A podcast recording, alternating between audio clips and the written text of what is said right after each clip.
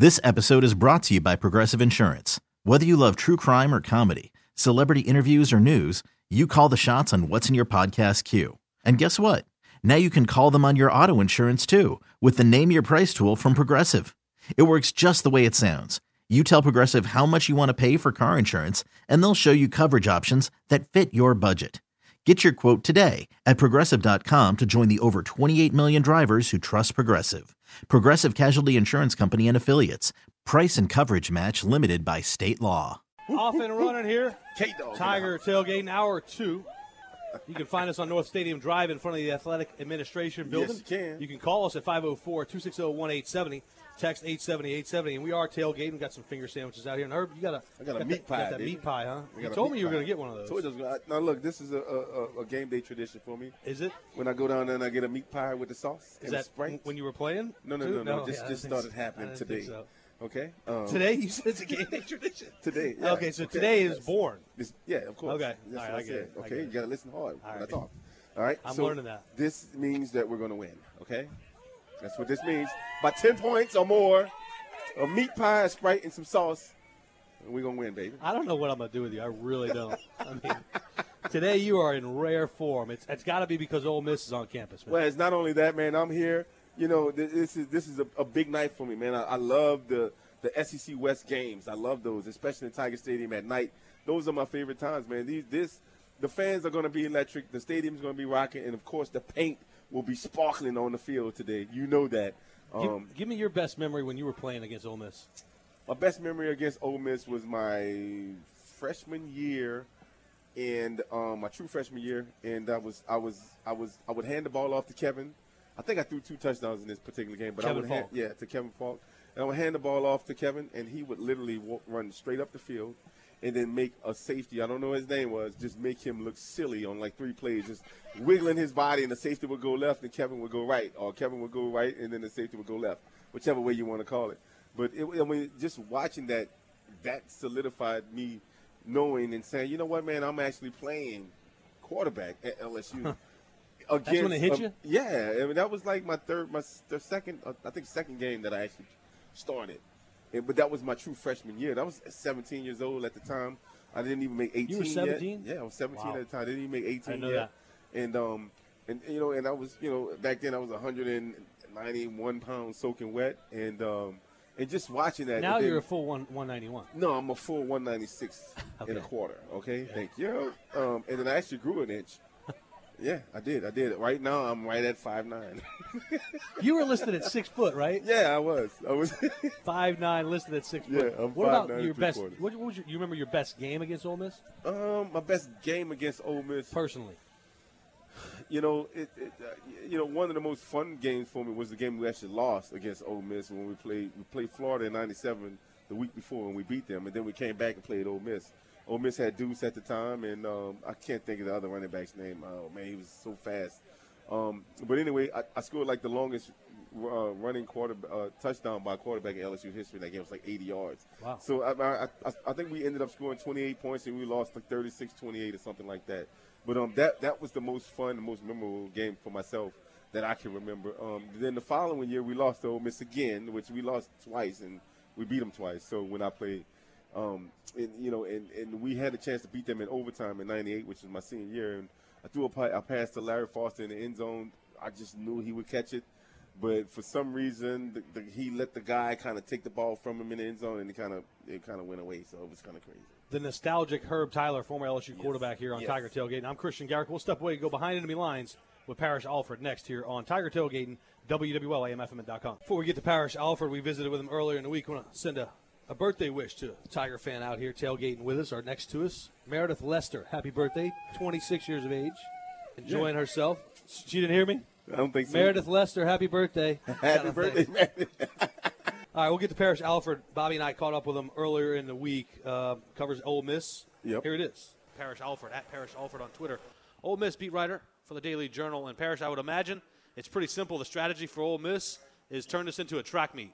I think that's it. You know, they would like to get in a high-scoring game. And look, but this is a team, I heard you guys talking before I came on, that they've got to prove that they can score, that they can get in a high-scoring game and win.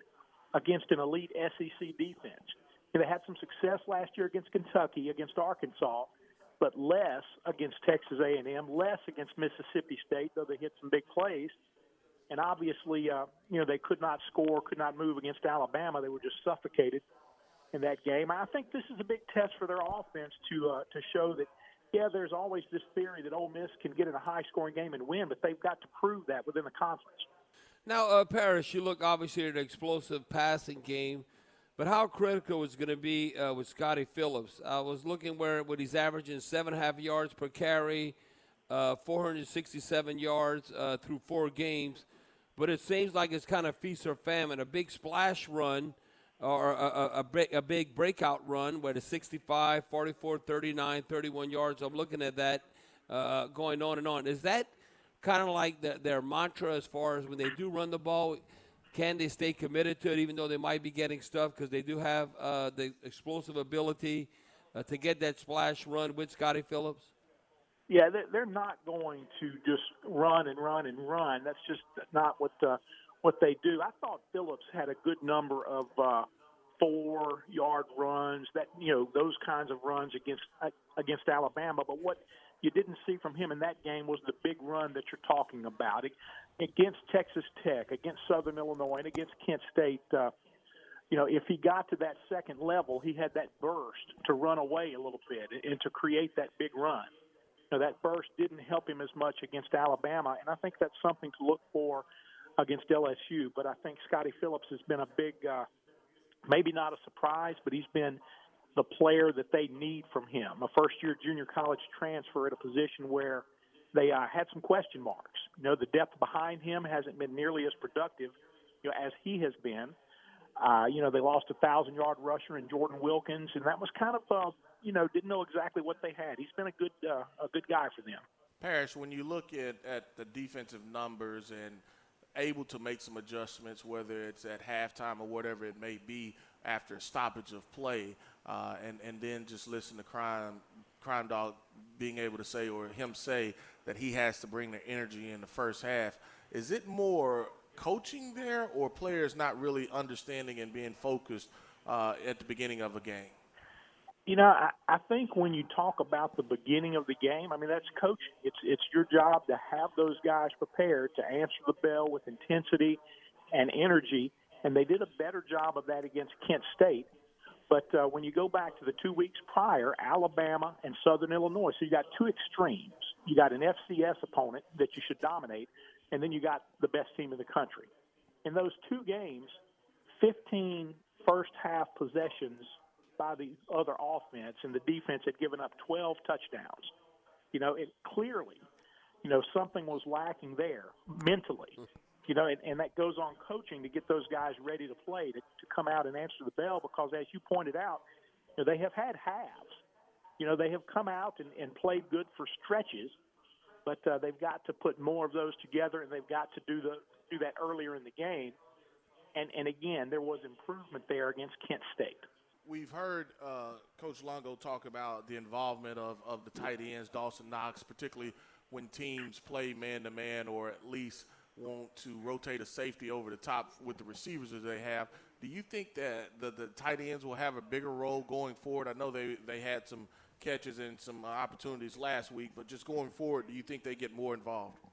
Yeah, I think they do get more involved. We heard Matt Luke early this week at his regular presser talk about the need for high percentage passes against LSU. Well, to me, that translates to shorter routes. I think that's those are routes that are more conducive to the tight end, and they have talented tight end. They have ability, and when they threw it to Dawson Knox, he showed that with 2 catches, 79 yards on that fourth quarter drive.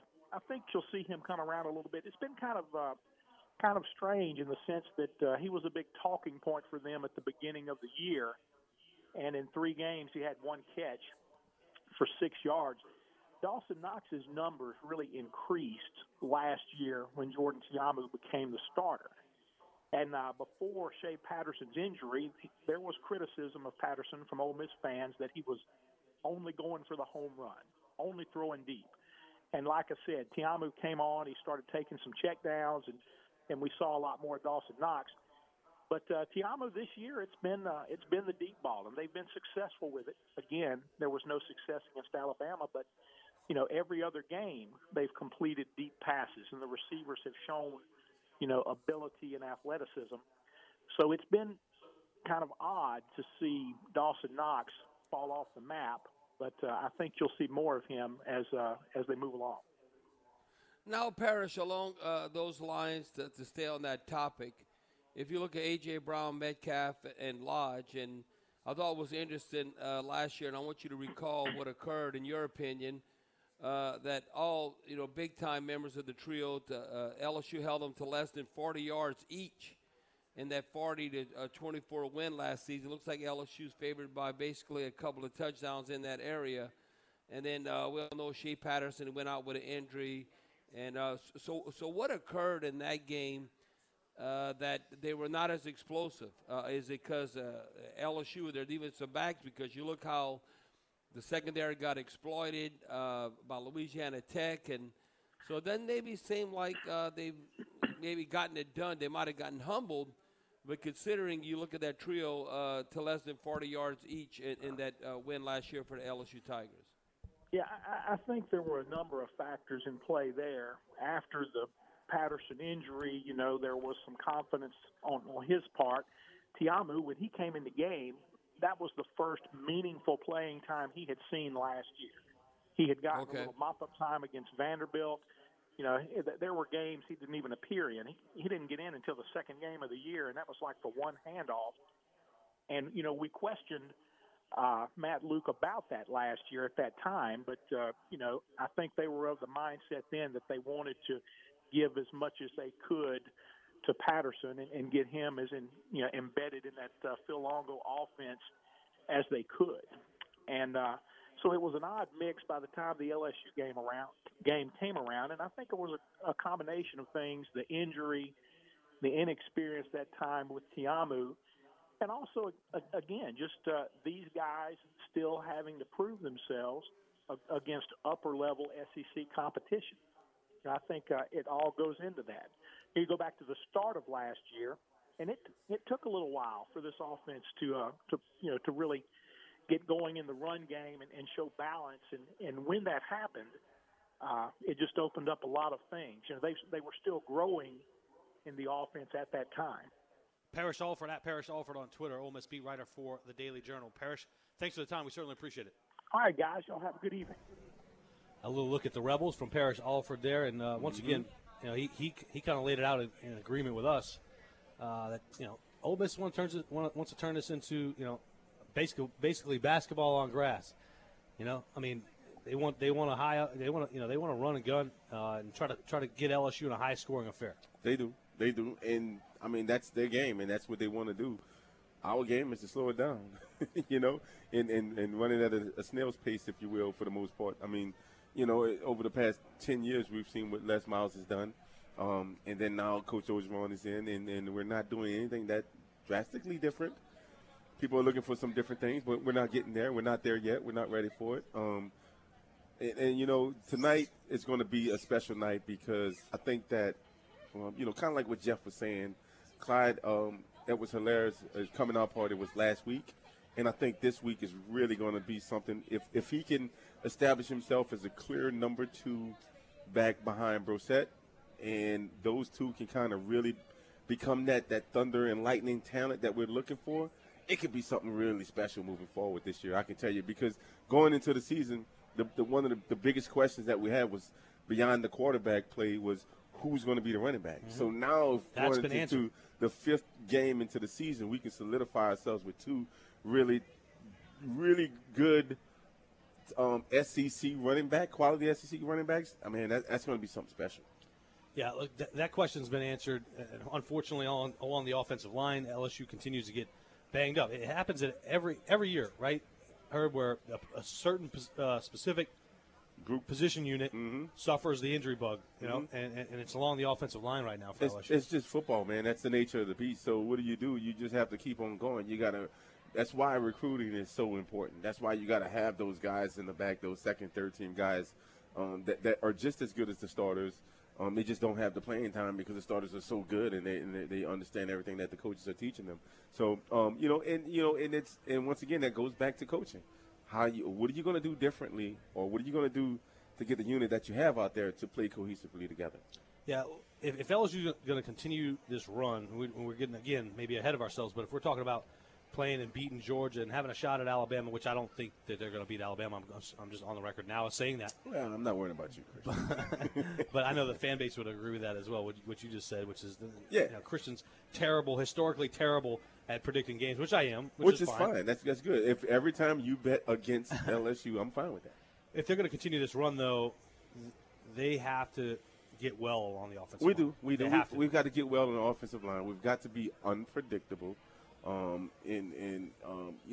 got to not drop passes as wideouts. We've got to not go into lulls, if you will, on defense in certain times and aspects. We've got to be at our top game 100% of the time and eliminate all the mistakes. And we've got to create turnovers. We have to create turnovers and get good field positions in the special teams game. And we got to score touchdowns. We got to. We can't continue to go into games and then let our foot off the pedal. We have to keep our foot on the pedal. Tiger tailgating here on the home of the Tigers, WWL Athletic Administration Building, is where you can find Herb Tyler and myself, Christian Garrick, and Tiger tailgating continues another 90 minutes. Sam Spiegelman of TigerDetails.com joining us in the 5 o'clock hour. This is WWL. Herb, LSU +8 for the season. Only turnover was last week, a fumble from Joe Burrow. Yep. Pretty impressive. First of all, that's something that they focused on a lot during the offseason, was forcing more turnovers, being in the plus category, but pretty impressive through 4 games. Your quarterback hasn't thrown an interception. You've only called the football up one time. And we've played 2 top 10 ranked teams within that time, in that span. So that's something that's not to be frowned upon, let's say that. Because people go away. They'll go to other stats that he's not doing so well in, which is not 100% his fault, such as completion percentage because of all of the drops that we've had. Yeah. But they won't go to that stat that says he didn't throw an intercept. Right. And say, well, how important is that? You know how important that is? Because if we're winning, we were at Auburn a couple weeks ago, and we're down 3 or whatever it is, and he throws an intercept on one of those drives, then guess what happens? Auburn has a chance to continue to keep the lead and win the game at the end of the day. So that it's important, man, and that also builds confidence in your teammates as well as the coaching staff that's coaching you, to be able to trust you with the ball in your hand at the final minutes of the game or at any point in the game. So that's huge. And I'm going to tell you, that goes back to the decision that Coach O and Coach Ensminger made, a month ago when they said, Joe, you're going to be our guy. Mm-hmm. I'll be honest with you, one of the things that scared me the most about Myles Brennan was the fact that he threw a lot of intercepts. Mm-hmm. Last year when he came in the game, he didn't throw multiple intercepts in games, but he threw one intercept in every game that I watched him play. And to me, that's just not understanding the game and what he needs to know at that point in time. So, situational stuff you talking about? Just period. Because ultimately the football is, guess what? It's my ball. You can't have this ball. I don't care what situation I'm in. I can be a punt returner, a punter, or whatever it is, a first down, third down, whatever. This is my ball, especially on offense. You're the quarterback. The number one job you have is to protect the football at all times, because the ball. 2 people on the field touches the ball the most on every play, and that's the center and the quarterback, right? After that, it's anybody's game at that point. So it's really, really important that the quarterback never throws intercepts and also can hold on to the football when he's either running the ball, getting sacked, or just for the simple fact of just getting the ball from the center. You stay in the +8 category for the season, or you run it even higher, you're going to win a lot of football games. Yeah. You're going to win a lot of football games. You should. And right now, LSU at 4-0, I think it's fair to say, certainly overachieving for what a lot of people, myself included, expected from this team this year. And again, I said it before, after they got the win against Miami and after they got the win against Auburn, I said I want to see how they handle success that they weren't predicted to have. And I think this team has totally embraced the idea of nobody thinks we can do anything, we can make noise. Everybody's still questioning whether LSU is legit. They're embracing that, and they're using that as fuel. The thing about it for me is, this is something that's special to me because I love the fact that they have not only won 4 games, they've beaten 2 top 10 teams once again. They've beaten a couple teams that they were supposed to beat, right? So they won the games that we were supposed to win. we also won the games that we weren't supposed to win, according to the experts. Now, with that being said, how do we win those games? We won those games with gutsy wins. We didn't blow anybody out. You know, we didn't. You know, we didn't just have out a ton of talent that just really, really, you know, we outplayed these guys or not. No, it was gutsy wins that at the end of the day, it builds character in your team every play, every quarter, every game. So moving forward, which is why I'm so high on the team being successful tonight, because I think that they can win those games. They can win the game with whoever they're playing, whatever style of offense that they play. They can win the game that actually, you know, if it comes down to the final seconds, or they can win the game if they're winning by 10. I like that, and to me that's dear to my heart because because it's all about winning. They don't have the sexiest team, you know. We don't have the Tua Tagovailoa or whatever. Mm-hmm. We don't have, you know, the Dwayne Haskins and these, you know, these trick plays, and all these guys are running around the field wide open and the quarterbacks are just lofting balls up. We don't have that. What we have is we have gutsy players who were told that they're the underdog and that they're not going to be great. They're not going to do this. They're not going to do that. And all they've done was proved everybody wrong, while at the same time playing against adversity, such as injuries on the offensive line, injuries at key players on defense, you know, switching players out on defense, trying to figure out the right mesh of players to use in the defensive backfield. So, I mean, I think Coach O has done a tremendous job thus far with just leading the team and making the right roster moves and things of that nature. Herb, you've been a part of this during big games, SEC games. Obviously, that's where you're going to host recruits, right? Mm-hmm. Derek Stingley is going to be here tonight for LSU Ole Miss, the five-star cornerback from Dunham, yep. and a number of other, I think, important recruits for the 2019 class that they're trying to assemble. Right now, Derek Stingley has verbally committed to LSU, and you got Devontae Lee and Thomas mm-hmm. Perry, Trey Palmer, Dante Starks, all four-star recruits. So that's another part of this that maybe the fans don't get to see or pay much attention to, but that's another reason why you want to perform well tonight. Yeah, I mean, you want everything to go off perfectly tonight. I mean, that's from the you know, meeting the guys at the recruiting office at 4 o'clock or whatever time it is that they do it, and then, you know, you want to definitely show the locker room that has to be, you know, on par. The weight room has to be nice and clean. I mean, you know, it's just everything, and then they need to see their jersey hanging up in the locker that's specially made for them. You know, all that stuff makes sense, and then you get to the real deal, which is the beginning of the game, and those guys are on the sideline when you're warming up. You know, you want the music is going to be pumping, the fans will be, you know, piling into the stadium. It's just going to be something special. And then once the game actually starts and those guys are sitting in the stands and they hear the pass popping, they see, you know, Jamar Chase making catches, Brossette, you know, making really good runs, or offensive linemen, you know, pancake blocking, defensive guys are, you know, getting a really good rush and causing turnovers, things of that nature. At that point, that's when those guys say, you know what, I can see myself in a Tiger uniform. Mm-hmm. I can see myself in purple and gold. And, you know, and the fans will be pumped. You know, Tiger Band, the Golden Band from Tigerland will be just rocking. That makes a lot of difference with a guy who wants to decide to come to LSU or does not want to decide to come to LSU. A guy like George Pickens, who verbally committed to Auburn. He's a 6'4 wide receiver, 12th in the nation, number one in the state of Alabama out of Hoover. Now, he's already verbally committed to Auburn, but this is a chance for LSU to go, hey, we can flip you. Look at what we can provide you. And look at some of the young receivers that are already playing this year for LSU, mm-hmm. and in particular the size at 6'4". This is what we can do, yep. With you. This is what you can do in our offense. 2 weeks ago, he saw, you know, Sullivan and D. Anderson making catches at the end of the game to pull out a really great win for LSU against Auburn, and he saw himself in that. D. Anderson's, 6'5", Sullivan 6'5", 6'6".